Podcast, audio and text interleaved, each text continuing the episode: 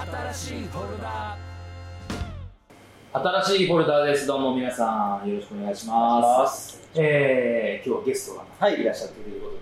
そうです。あのー僕がマインドフルネスをやっていると、まあ、もう前頭になったって話はね、たびたびしてると思うんですけど、そのの日本のマインドフルネス業界のマインドフルネスの第一人者である、はい、荻野純也さんが今日ゲストに来ていただきました。はい。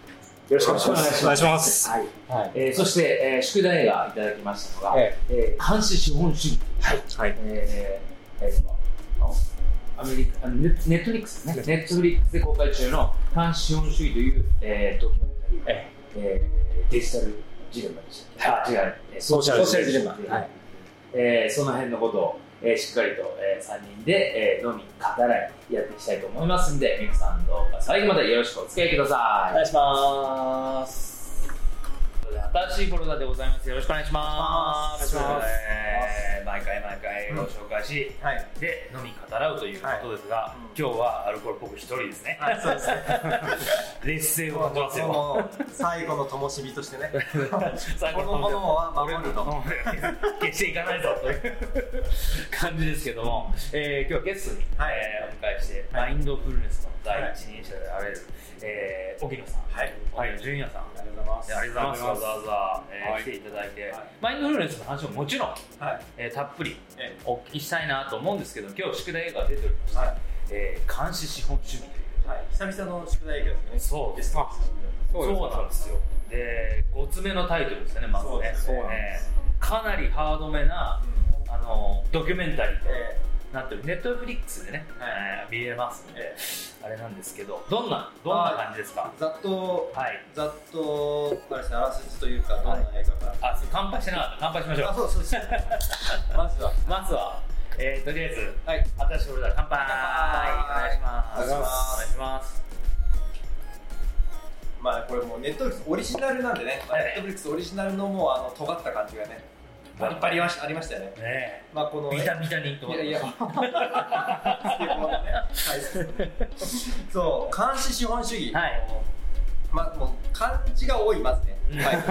そう、そう。漢字が。ままず硬い。硬い。そうそうそう。あの巨大テクノロジー産業ですガイが作った SNS のうん。影響力に迫るっていう映画なんですけど、もはい。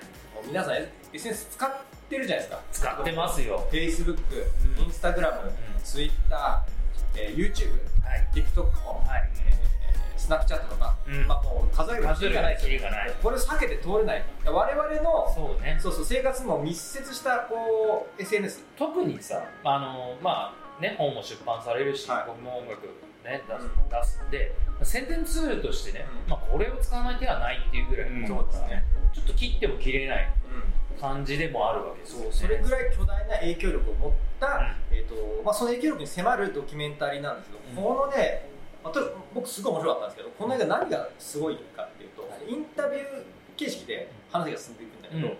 インタビューしてる相手ですよね、うん。このねインタビューを受けてラインナップがもう凄まじい。そうそうそう。まずあのあ俺が Facebook のいいねボタン作りました。みたいなやつやね。なんだそれ。あいいねボタンって誰かが作ったんだって。まずそこから驚かなきゃいけないから。初めからあったことじゃないんだよ。ねっていう、ね。あ確かにそういう考えこれ作った人がいるとあるいはヒップホップのドキュメンタリーでよくあのイエスセッションを言い出したの。は俺だって言うやつがいるんだけど俺もねそれそれのはるかに越す驚きだったよ。いいねボった人みたいな。この人なんだっていう。すげえ押してるけど。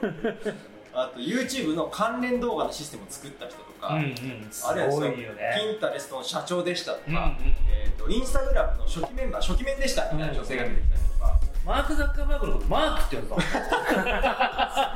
すげえ仲良し感が前面感半端なねそうそうそうとにかくレジェンダリーな、うんもうしかも驚くべきことにすごいこう活躍されていた人だってかつ元その重役に、うん。重重職についてた方々ですよね、役員さんそう。もとんでもない役所インタビューをしてるから、まあ、言葉が重いわけですよ。重いよ。で彼らが、うん。SNS の影響力について語ってる。作った側の人が警笛を鳴らしてるっていう。そう。そうこの彼らが何をで一応に言ってることがあるんです彼ら。うんうん何を言ってるかっていうとみんな同じこと言ってるのはこんなはずじゃなかったうわああ確かここなんですよ。ここね。いい影響もある。それも分かる。我々使ってるから分かるでもこんなはずじゃなかった。どんなはずじゃなかったか、一つ例を出すと、えーこの10年 SNS が、えーバーッと広がってからもう2010年代始まってからこの10年ってアメリカで少年少女の自傷入院率つまり自分を傷つけて入院する子どもたちの数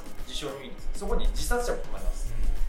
倍増してるんです。えー、怖っ。10代の前半に限って言うと3倍増どんだけ増えてんだと。ね。これはもう間違いなく SNS の影響だと。そうね。でなぜなら彼らっていうのが SNS が社会に広がってから初めて思春期を迎える第一世代なんです、うんだから、えー作った側も何も予期してなかった、うん。こんなことになるなんてですねまそうなんです。こんなはずじゃなかった。でなぜこんなことになったのかは、えーとまあ、あと徐々に分かってくるんだけれどもその、まあ、人間っていうのはそもそも社会性のある生き物であって、えーとまあ、コミュニティに入る入ることで脳内でこうドーパミンが出るような仕組みになってるわけですよ、だからこうあコミュニティに入れることに、えー、こうし快楽物質が出るのであれば、うん。SNS っていうそもそもコミュニティで簡単にしあの貴族意識が得られるようなうん。承認欲満たせるような、えーシステムの中ではドーパミンがもう常に出まくってる。麻薬と一緒だ。うん。だから離れられない一方で Facebook を代表するような SNS は我々がそこの中で時間を使えば使うほど儲かる仕組みなんですよね。ここが一つポイントで、はい。まあ、それが広告あのによってお金があの生まれる仕組みになってるわけですけど。なんで、えっとでもしかもそもそも2000年代ぐらいの時ってインターネットで広告といえば我々がじゃあなんかこうなんだろう、えーこのヘアジェルを買いますとか、うんうんえー歯磨き粉を買います。とか、まあ、別にそこら辺で言ってるもんです東ないたのか今回出てきたんだから映画の中で買ってたでしょ、突っ込んでいいのかなと思ってそう別に俺もなんかネットでヘアジェル買ったことないけどこの間俺は買った直直接スーパーで買ったけど。スースーパーでねそうだよ。俺もそうそう俺はドンキで買いますけど、ただまあなんか物を買うんじゃなくて買わせるんじゃなくて、Facebook が、えー、とある実験をしたと、えー、Facebook 我々の投稿によって人々を投票活動選挙ですね、うん。に向かわせることができるかっていう実験を繰り返した、で彼らが得た結論っていうのは我々はユーザーに無自覚のまま投票行動を起こすことができる。そして行動を起こすだけじゃなくて感情さえ影響を及ぼすことができるっていうことを Facebook が確認したんです。これ何かって言ったら我々の、まあ、何々ねどれを何を買おうっていう購買に結びつけられるんじゃなくてもう今や行動に結びつけられてる。どこどこに投票しようとかあるいはもしかしたら誰々が好きだとか誰々が嫌いだとかでこれができるようになったがゆえに今社会ってあれ気が付いたら二極化してない？うん。こっちがいい人とこっちがいい人。2つに分かれてそれがバチバチになって戦ってない、そういう社会が出来上がってしまってるんですよっていう警鐘を鳴らしてるドキュメンタリーです。マインドコントロールが可能ということでそれはもうもうゾッとしましたよ。めちゃくちゃ面白かったけど。怖い。そ可う能というか行われてるっていうこと行われてるもうすでに。可能じゃないですね、うん。行われているすでにそうアメリカ。そのマインドって言ったらもうお二人です。そうそう。そうそう強いな。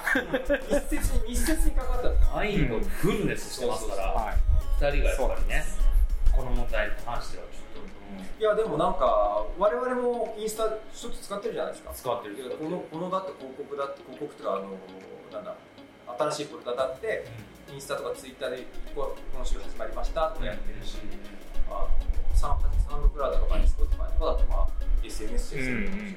サフェちょっと可愛い子が出てきたらさ可愛いとはつぶやけないけど、いいねも。押せるそうっすよね。いいねも。押せる押せる押せるそういう快感あんの？一度フォローしちゃったら、もういいね押し放題押し放題。フォローするかどうか一応ハードルが一回あるよ。一回そこは。フォローしましたと向こうにも分かるわけですから、わかる。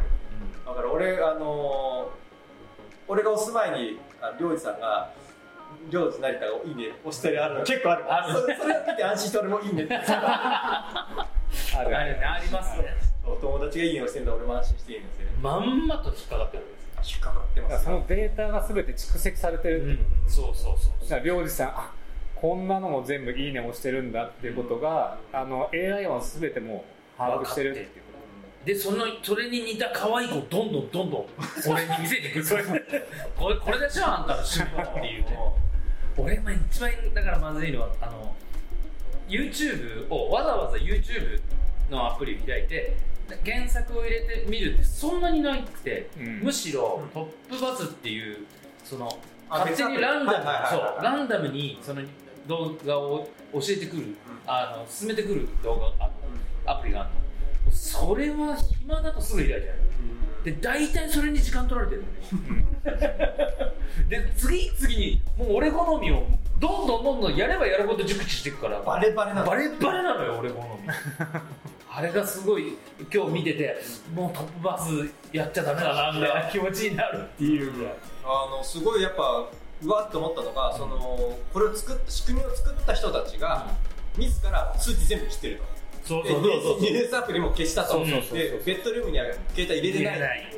彼らが危機感持ってやってそうそう。子供に自分は見ちまだ見ちゃうけど子供には絶対見せない。一様にみんなやってましたね。ね。子供には見せない。ってたっていうのがすごいなと思って。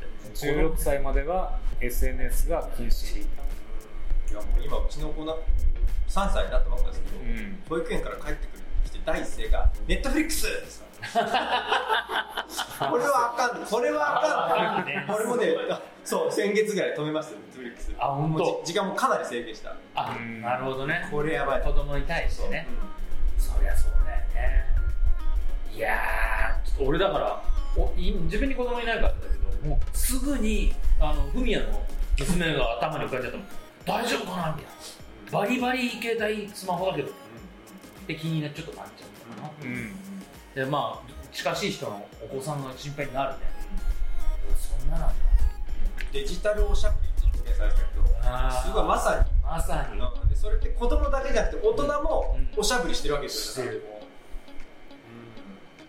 うちの娘は今10歳なんですけどやっぱりどうし僕も本当に昔から気をつけててでもどうしてもあのこう親が手離せない時にやっぱこうちょっと YouTube 見ててとか、ね3歳とか4歳ぐらいからやっちゃってるわけですよ。いや分かってるんだけども、うんちょっともうこれはしょうがない。でもそっからどんどん今はもうそっから始まっちゃうんですよね、うん。しょうがないんですよね、だからもう逃れられない、しかもこれきっと映画映画の中ではアメリカでしたけど、こん、れ日本でも同じことが起こってるいやもう全然怒ってると思うんですよねいやあの例えばこう夜とかまあちょっとコロナ前とか、あの夜ご飯食べに行ってでもこっちの方でママ会というか子供連れたママ会とかがやっていて、で子供連れてきてるんだけどもまあ23とか2歳から5歳ぐらいのみんな子供たちは YouTube 見てるわけ。一人一人でママたちは勝手におしゃべりしてる。ちょっと僕はその光景結構ゾッとしたんですよね。とする、だって子供交えて話せばいいのに、ママはママで自分たちの話をして子供たちは一人一人で勝手にそういうの一人一人で一人一人で。デバイス持ってそう。わー。わあすげえ。すごいね。世界。子供たちがわわ喋り合って話し合ってる。とかねだったらね。うん。あれだけどね。そりゃそうだろうね。いや抜けらんないっすよね。いけらんこない、れは、ゲーム機と携帯は。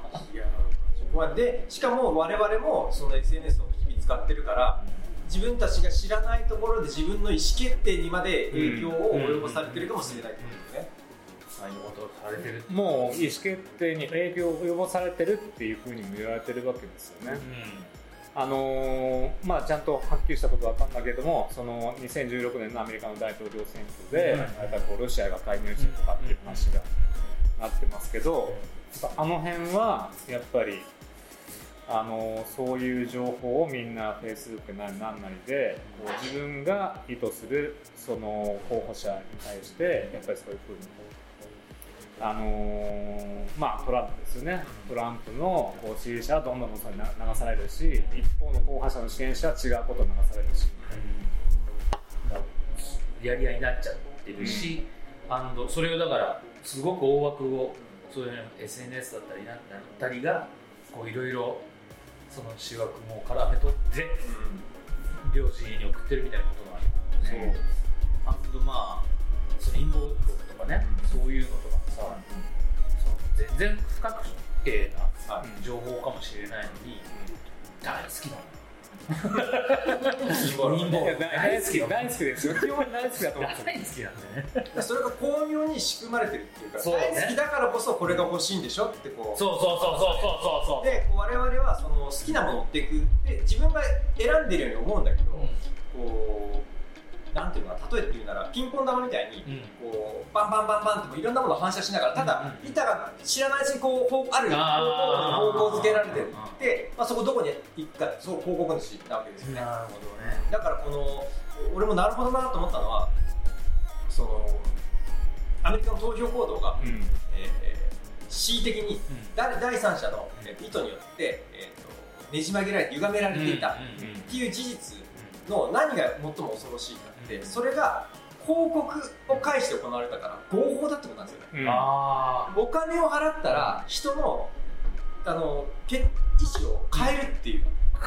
もう俺絶対に広告打つな。ら Facebook で打とうと。思ったいやいやそうそういうことだと思う。んですそうこんなに聞くならっていう。うん。それぐらいですよね。インスタグラムと紐付けてます。僕は。そう丸裸ですよ。丸か裸ですよ。あそう法的にお金を払ったら人の投票を変えるとか意思決定を、ね、変えるっていうのはちょっともうよよくねそのフリーのサービスで揶揄するように言われるのはそのサービスの中に商品が売られてないんだったら、そのサービスの商品は自分だとかって言うじゃないですか、うん。だけどそれがリアルに感じたっていうか、うん。あ自分の意思が売られてるんだ、いうん。うん。自分の意思とか情報ですよね。やだからそこの中で言ってたのが僕も衝撃だったのはあの SNS の世界では何が真実か。まあいろんなフェイクニュースがもうね、もういっぱい溢れてて何が真実か分かんないけども結局 SNS の世界の中で真実は何かというとクリックだっていう。あ クリックこそ真実だっていう。そういう世界なんですすごい。だからフェイスフェイクニュースかどうかどうか関係ない。関係ない。クリックしたらそれが、うんその時代事象がもう真実になってしまってるっていうことですよね逆に言うとクリックすることで自分をこう提供してるわけだから、クリックしないっていうふうにこう意識づければ逆に自分の情報はそんなに渡さないことになるってことですよ。そうそうそうそう。だからそこが本当にこれからのこうテクノロジーの付き合い方の僕たちの英知を発揮しなきゃいけないっていうところだと思うんで最後の彼らのメッセージっていうクリックしたい。この女の子のねこの写真にクリックしたいけど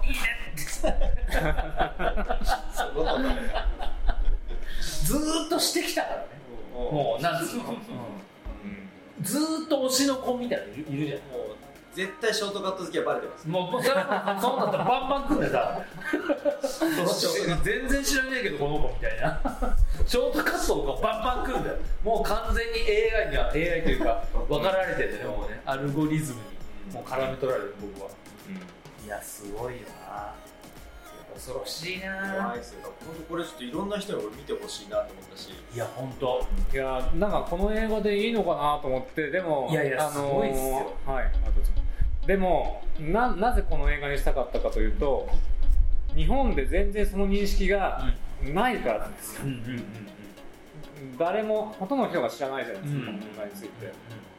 でそれについて多分特に日本は YouTube ですよね、で小さい子はみんな YouTuber になりたいって言ってるわけです。よ、まあ、それいいんだけどもその裏にやっぱりこう彼らがどんどんどんどんこうあのおすすめを流されたわけじゃないですか、でずーっと YouTube, YouTube 中毒になってるわけですよね、いやー。であのー開発者も開発した本人が YouTube のおすすめを開発した本人がそのおすすめをスイッチオフにするって言ってたじゃないですか。その本人も。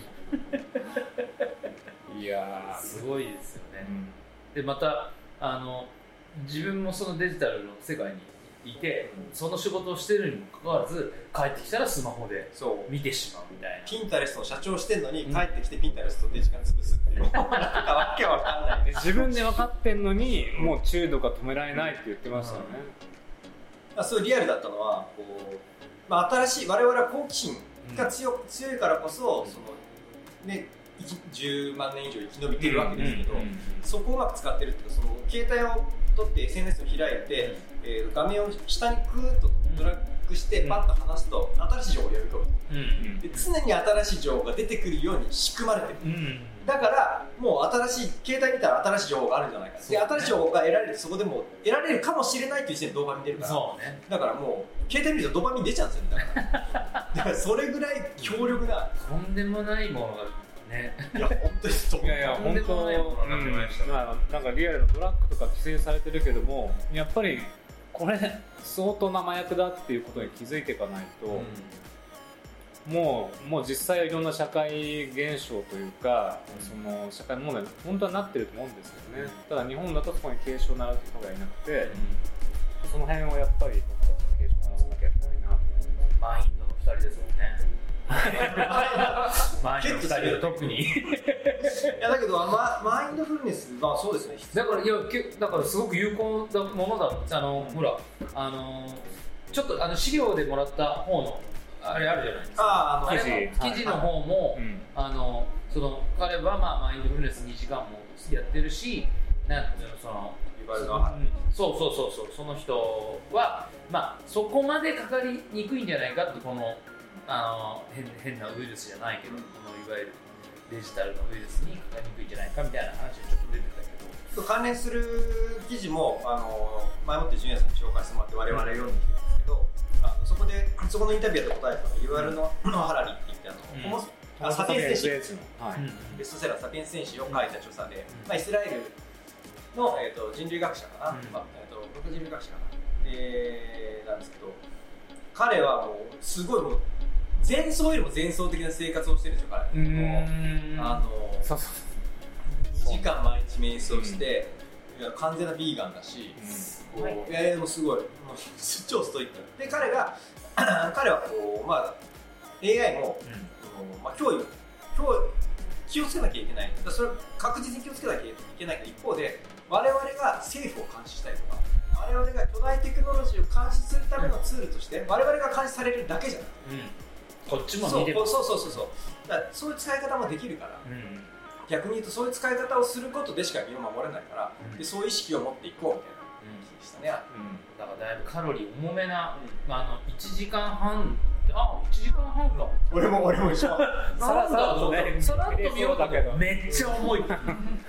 すしかも硬めの言葉が多いから。漢字漢字多め漢字とかさ硬めだからさなんだろうちょっと教習所のあの時間思い出す。なんか絶対見,、ね、見てなきゃいけないね。交通ルールをももう学んでるところ免許書き換えはあんまね見たくないなんか映画みたいですそうそう。あれの感じがね結構あったけどいやでもだいぶそのだ重大なこと？いやそうですね。マイケル・ムーアの映画とかドキュメンタリーとかってさすごい重いじゃない、うん。なんかちょっと覚悟を決めて見るみたいな気持ちになるけど俺そそこまで。1時間半。ネットフリックスうーん。すげえ重いみたいな。ずししんとくんなっていう。おまけに昼飯食った直後に見たから。さっき見てきたばっかりなんですよ。す。すげえ睡魔と戦いながら。えーって。見ましたけど。いやでもすごく重要な重大な一一作ですねこれはね。流れ流れテクノロジー、テクノロジ最先ーの端に流れるんですよ、僕でもやっぱいやその全部を全部知ってるわけじゃないんで、うん。もちろん衝撃受けたこといっぱいありますけど、うん。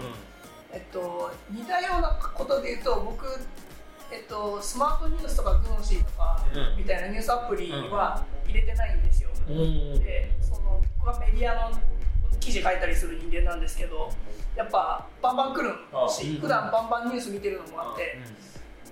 あもうこれ入れてちゃダメだと思って。あー3年ぐらい前に多分閉じて本当はヤフーにヤフーって今でも一番大きい大きいね。いろあの日本中が何のニュース一番見てるかっていうとヤフーヤフーのトップ見てるんですけどうん。そこも見るのやめてるんですよ。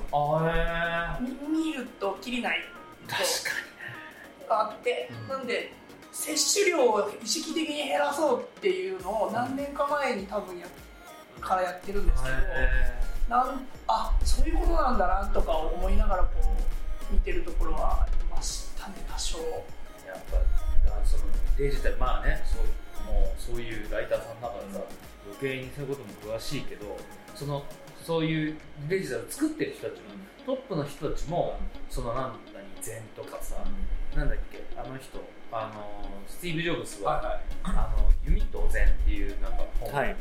ちゃんと読んでてね。もう禅をすごく自分の生活の中に取り入れてたみたいなことがあるからそそういう一番デジタルの上の方に行けば行くほどそういう人たちの生活なんだなって。そうなんですね。うん、お金も使わなくなるっていう。超長者たちばっかりでしょ。今日出てきたのは勝者しかいない。そうしてきないねあれあの映画そうですねね覇者覇者たちでしょ。すごい人たちなんだけど多分そんななんかね豪華な身なりもしてないし。そうですね。ね。しかもみんな若いんですよね。そうなんそれがちょっと一つままた別に驚きっていうかなんかみんな明らかに40代から、50代の人いいのかどうかわかんないあのドレッドのすごい長い人ぐらいで。けどそうですね。あとみんなスーッとシュッとしてるっていうかさあの人も40代かもしれないですよねでもい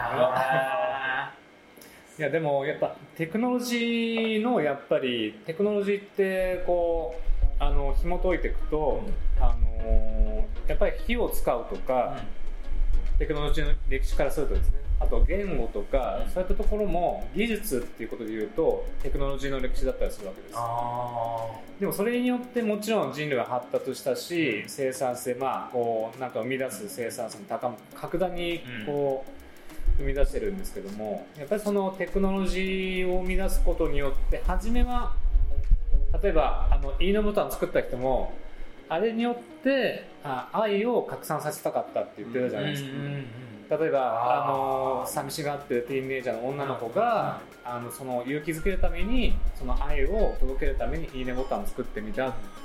初めはすごいこう純粋な。思いなわけですよね。でもそれが今度はこういいね中毒になっていいねがこうつかないともう不安になってる。昔はちょっと前までインスタもあのいいねボタンあったけどあれなくなったじゃないですかうんあそうそうなんだ。あ少しずつ実はあのハートマーク？ハートマークハートマークか。いいんじゃない？あのあれですねいいねの数とか出てたと思うんですけど今もう出なくなったと思います。あそういうことかうん少しずつ実は、うんあのあのあの監視主義の中で出てるトイスタンハウスとかが今やっぱり熱心にロビーイングしてるんですよ、ね、ああでそういうふうに少しずつ少しずつやっぱりそのやっぱ中毒を、えーないような仕組みに変えていったりとかっていう動き実際動動いてたりするんですけど。やっぱテクノロジーを生み出した瞬間っていうのはそれがどうなるかって実は人類は分かってなくて生み出してるんですよね。なので、まあ、僕たちがその、まあ、特に SNS とかのテクノロジーとどう付き合っていくかっていう過渡期だから、うん。まあ、そこでいろいろことは起こってくるとは思うんですよね。そりゃそうですよね。なんか原子力爆弾そうそう。さアインシュタインも別にそのすげえこれで大量に人殺せますよ。という感じで持って作ってるわけないもんね。これでもう本当生産効率、まあ、こう効率のいいこうなんかねあのエネルギーを作れたと思って喜んでたら原爆に使われてこうアインシュタインが死亡したわけじゃないですか。なんかだからそういう話を聞いてる感じなんだろうなと思って、この今回のドキュメンタリーは別に作った人たちは悪いものを作ろうなんて思ってないけどそういうふうに悪いふうにまあ使うのは人間だからっていうねことになるんだろうね、そんな話じゃなかったですよね、僕らメディアとして Facebook とかをそのいかに Facebook とかから PV 持ってくるかとかうん。それこそグノシーとか Yahoo とかうん。スマニューから PV を持ってくるかっていうことにうん。頭使ってガンガンやってるんでそればっかりやってるとこのニュースとかこの文字使うといいみたいな文字とかばっかりになるんですよ。あなるほど。で一時期みんな犬猫がやたら増えるんですけど。いや犬もね猫ばっかりですからね。そういうのをじゃあ本来、まあ、僕は Engadget とかのテックメディアがやるのやるのかっつったらそれはこう自分たちの戦いがあるんですけどでもここういうニュースにした方がいいとかみたいなのをやっぱそっちに影響されてやってってるんでなんかそこら辺はは僕も加担してんだよなと。思いながらとちっちゃいところで。そうまあでもしょうがない。これみんなが関わり合ってるからさ、うん。みんながそれこそクリックしてるわけだから。そうですね、うん。まあだから映画の中ではもう本当そのなんだ広告モデル。じゃないモデル。あそれ映画の中から記事だから忘れた。けどそう広告モデルじゃないモデルを何かみんなでみんなで一緒にいたんで。うん。それで海を吐き出してまた別の新しいモデルを作らないといけないタイミングなんじゃないかみたいな。そうだからなんかすごく言い方だなと思うとデザインしていこうみたいなうん。言い方がねすごいいいいい言い方なんか洒落た 言い方するなって思いながらますよ。洒落てるよね。すごく洒落た言い方するんだよね。デザインしていく。うん。デザインですから。みたいなね。作っていくっていうことを、まあ、変えていくっていうこととか。それをデザインしていくっていう言い方で問題がそのビジネスモデルだっていうふううん。うんうんに最後みんな言ってましたけどね。うん。そうですよね。やっぱそのああのやっぱ監視資本主義っていうのはやっぱこう資本主義のこうもう行き着いた先としてもうこんな世の中になってしまいましたっていうところに一つの継承と、じゃあその資本主義はこれからどうデザインし直しますかっていうことでもあるのかなそうですよね。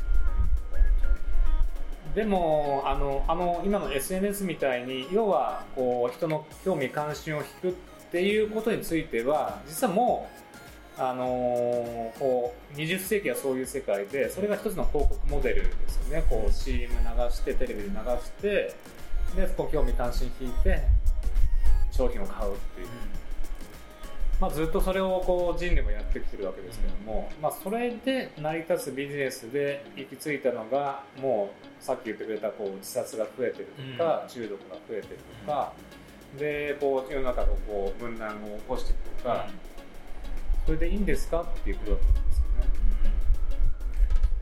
ね。ねで有効な手段はマインドフルネス。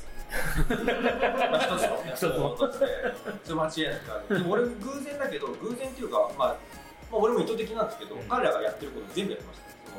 そのベッドルームもテレビもしあのテレビも仕込んでないし、ヤヤフーニュースも含めニュースアプリ全部俺入れてないし、うん全部切ってるし、うん。だから LINE が入ろうが、電話だけ電話だけはなんですけど、うんあのあらゆるメッセンジャーアプリも全部切ってる。んであすごいな。そうそう基本的にあ一緒のことやってるわ。うん、いや僕も基本は本当ですか、うん。全部もう。見た瞬間にさよしこれから支度して出かけないとと思って、ね？しかも遅刻ができないしと思って。ででトイレに入ろうと。まずトイレに入ろうと思った時にもう携帯持ってる すぐに これなんだよなみたいな。ここなんだよねと思いながら。あれすごかったねあのあの女の子がさそのあのロックできるケースみたいにお母さんが携帯入れてでおちょっと食食事の時はうん。もう見ないようにしようみたいなうん。感じしたらもういきなり数分後にそれをトンカチでかち割って見ちゃうって 完全な中毒者だなってう。いう。んあの箱もなんだよなんだよ、そうそんな、そんなんで割れんのかよ。もっと作っとけよ、かかんちゃんと。うん何用の箱なんですか？なんなんだよ。でも、あ、あ、なんか、ああいうのがあるのは知ってる。ああんだそう、あれ、け本当携帯入れたりとかして。えマジで使わないようにする。えーいやそうそう。リアルにあるリアルにあるあの箱。えー見たことある？SNS で。知ってるじゃない SNS で。あっちはやりますか？いや、マジで行きましょう。俺もうね、ちょっと本当はね、2回見直したいぐらいな、すごい重いんですけど、やっぱり一回パッと見たぐらいで、その事細かに全ての情報をっていうわけに感じにいかないし、大事なとこいっぱいあったんだけど、俺はその2回見たいなと思った動機の1個が、えっ、と、えー今回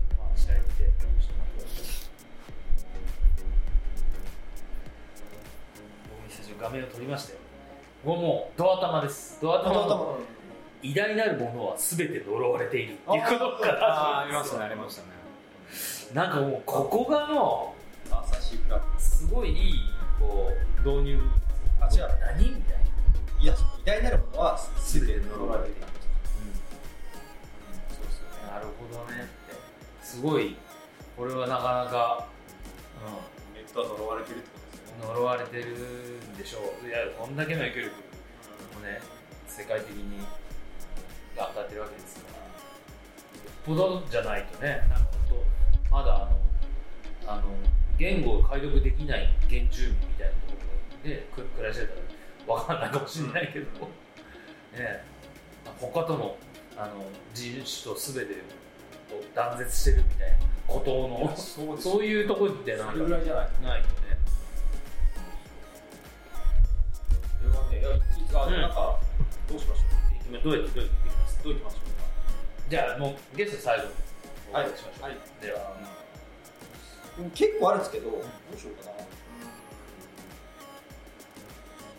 面白かったのははい。顧客をユーザーと呼ぶ業界は2つだけ。ああありました違法薬物ソフトウェ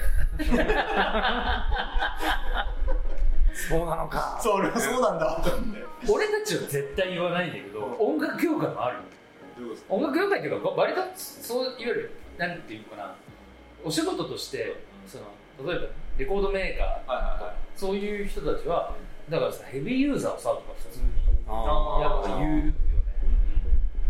俺たちはそんなふうには言わないけど来てくれるファンはファンだし。まあでも確かに。そ,、まあ、それもだから広くはそうかソフトウェアなのかな、うん。コンテンツ業界とかユーザーで、使用者あのあとね、パンチラインっていうか、まあ、さっき僕言っちゃったんですけど、あのキーワードですね。デジタルおしゃぶりっていうのは結構強烈で。あーうん。そう、うん俺はなんかこう、確かにって思ったし、大人もこのおしゃぶりをしてるなってそう、う。ん、うん。本当にすごい思いました完全にしてます。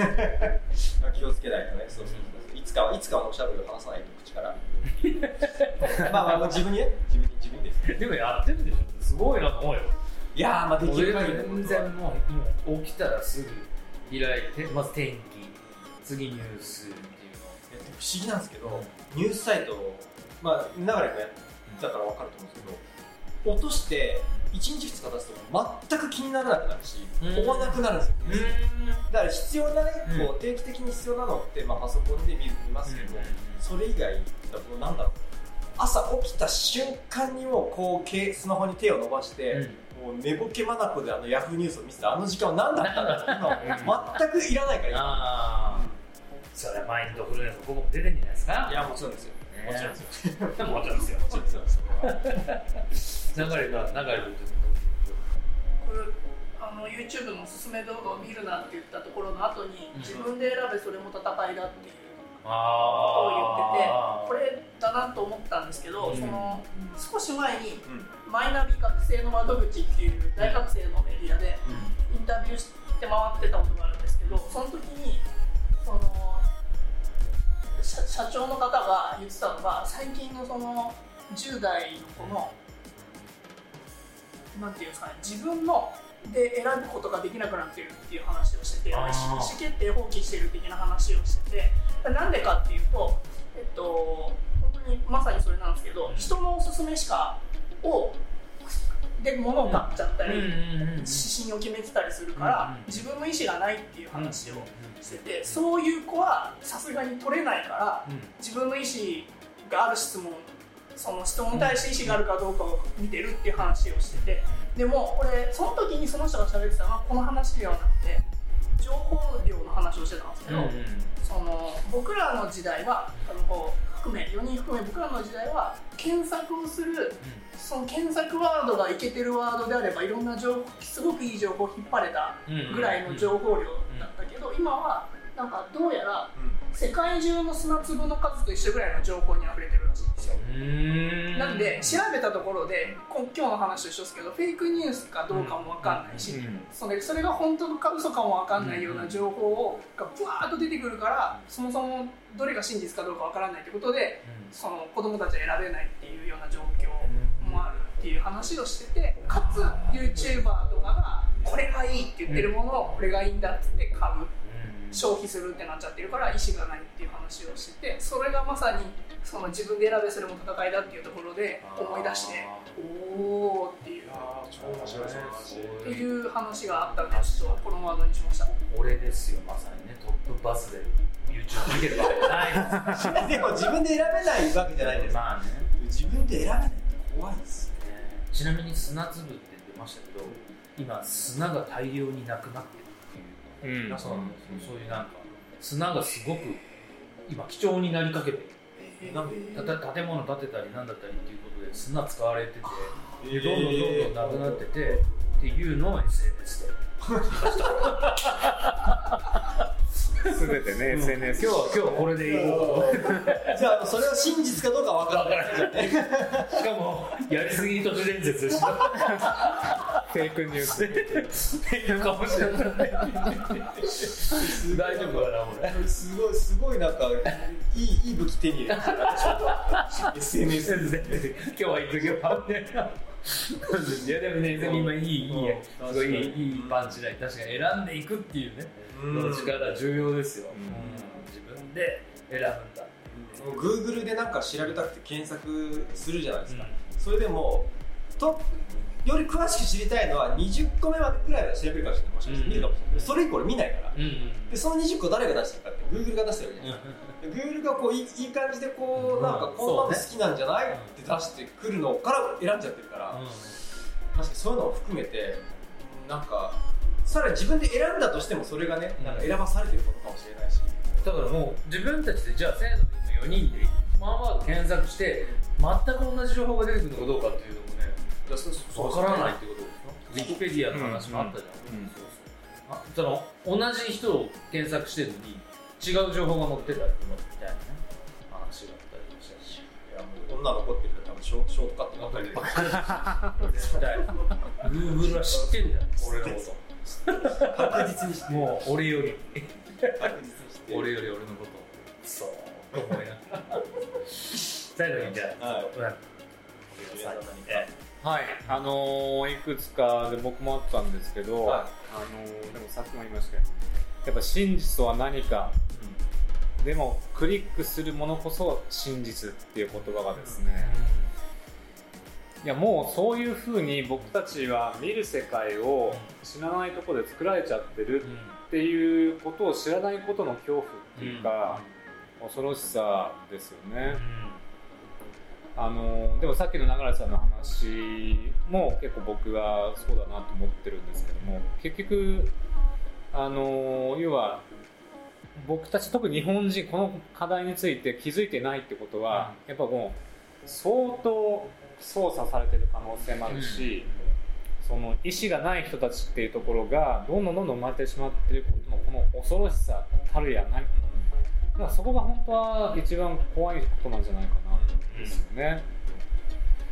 でちょっとマインドフルネスに絡めて言うとなぜ僕がこうマインドフルネスっていうふうに言ってるかというとマインドフルネスって別に瞑想ではなく、うん。瞑想でもないし癒しでもなくてあののテクノロジーだと思ってるんですね。その自分の内側にあるこう技術っていうかスキルっていうかテクノロジーだと思っていて SNS とかがこう外側のテクノロジーだと思っていて、でも外側のこういった作られたテクノロジーに対して僕たちがどう生きていくかって言ったらやっぱりこう内側のテクノロジーもこう開発しなきゃいけないと思ってるんですね。で、えーじゃああのクリックこそ真実とかやっぱクリックが投票行動になってたりするわけじゃないですか。あと何を買うかとかそれからどういう発言をするかっていうで今はそれ無意識にやってしまってるわけですけどやっぱそこどんな情報を受けて僕たちがこう感情とか自分の行動を操作されてるかっていうことに待って気づかなきゃいけないしで気づいた上でやっぱり本当に自分はどんな行動とか、えーどんなクリックをしたいのかっていうことをやっぱ意思を持って選択しなきゃいけないもう時期になってきてると思うんですよね。でもそこをやっぱ気づ自分への気づきこれ自己認識力って言ったりするんですけどもそこを高めていかないとどんどんどんどん僕たちは操作されてそのまあ為政者とかお金持ってる企業とかどんどんこうあの操作されて、まあ、それこそマトリックスみたいな世界に入ってくる入り口にいるんだなっていうことですよね。まあそこにこう気づきを向けていくそのまあ、あの映画でこう最後のディストピアかユートピアかっていうことをみんな言ってましたけども、本当に入り口に立っていてで結局その選択肢はあの誰かが何かしてくれるわけじゃなくてもう一人一人がこうどうこうアクションするか通知をオフにするとか必要なこう電話だけ出るとか、じゃあそういう一つ一つの選択から、まあ、意思から生まれてくるんだなと思ってそこにこう気づいてマインドフルネスは気づいてどう選択するかもしくは自分の意思にどう気づくかっていうテクノロジーだと思ってるのではい。その辺もいやーもうあのクリックの時にさ、うん。たたまに例えば買い物でもいいアマゾンで買い物する時に。でうーん買っちゃおうかうん買っちゃおうと思ってピッて押した後にまださその決定されるまでちょっと時間があったりするじゃん、うん。まだ。うん。これ 5G だったら一緒でしょ？多分。そうですね。も押した瞬間に決まりみたいなのでどんどんどんどんスピードがされていくわけでね。これから。でまさに今その端境期にいるっていう俺まだ携帯が古いのもあって 5G ではないけどまさにそうそうだなって思うどうですか今回の新しいフォルダいやこんな感じの回あります？いや本当ですよ。いやただいやだからやっぱゲスト会は、やっぱやっていきたいな。と思やっていきたいね我々からこのエッグ出てこない。出てこない出てこない。そう。出てこないそう。すごくいい話をうん。お伺いして。でこれ今ここ話しながら聞きながら考えさせられますね。ねっていう。そういうそんな新しいフォルダ新しい。社会派。社会派の面も。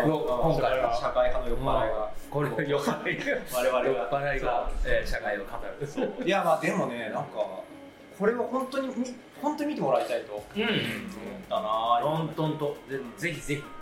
これは素晴らしい。あのみ見ておくべきものでもあるんじゃないかなと思います。のでこれ見て。そうですね。ぜひぜひ。うんえーちょっとね皆さんも考えてもらいたいななんて思うそんな新しいフォルダでございました最後までお付き合いありがとうございました、えー今日のゲストは、えー、荻野純也さん、えー来ていただきました。ありがとうございました。ありがとうございました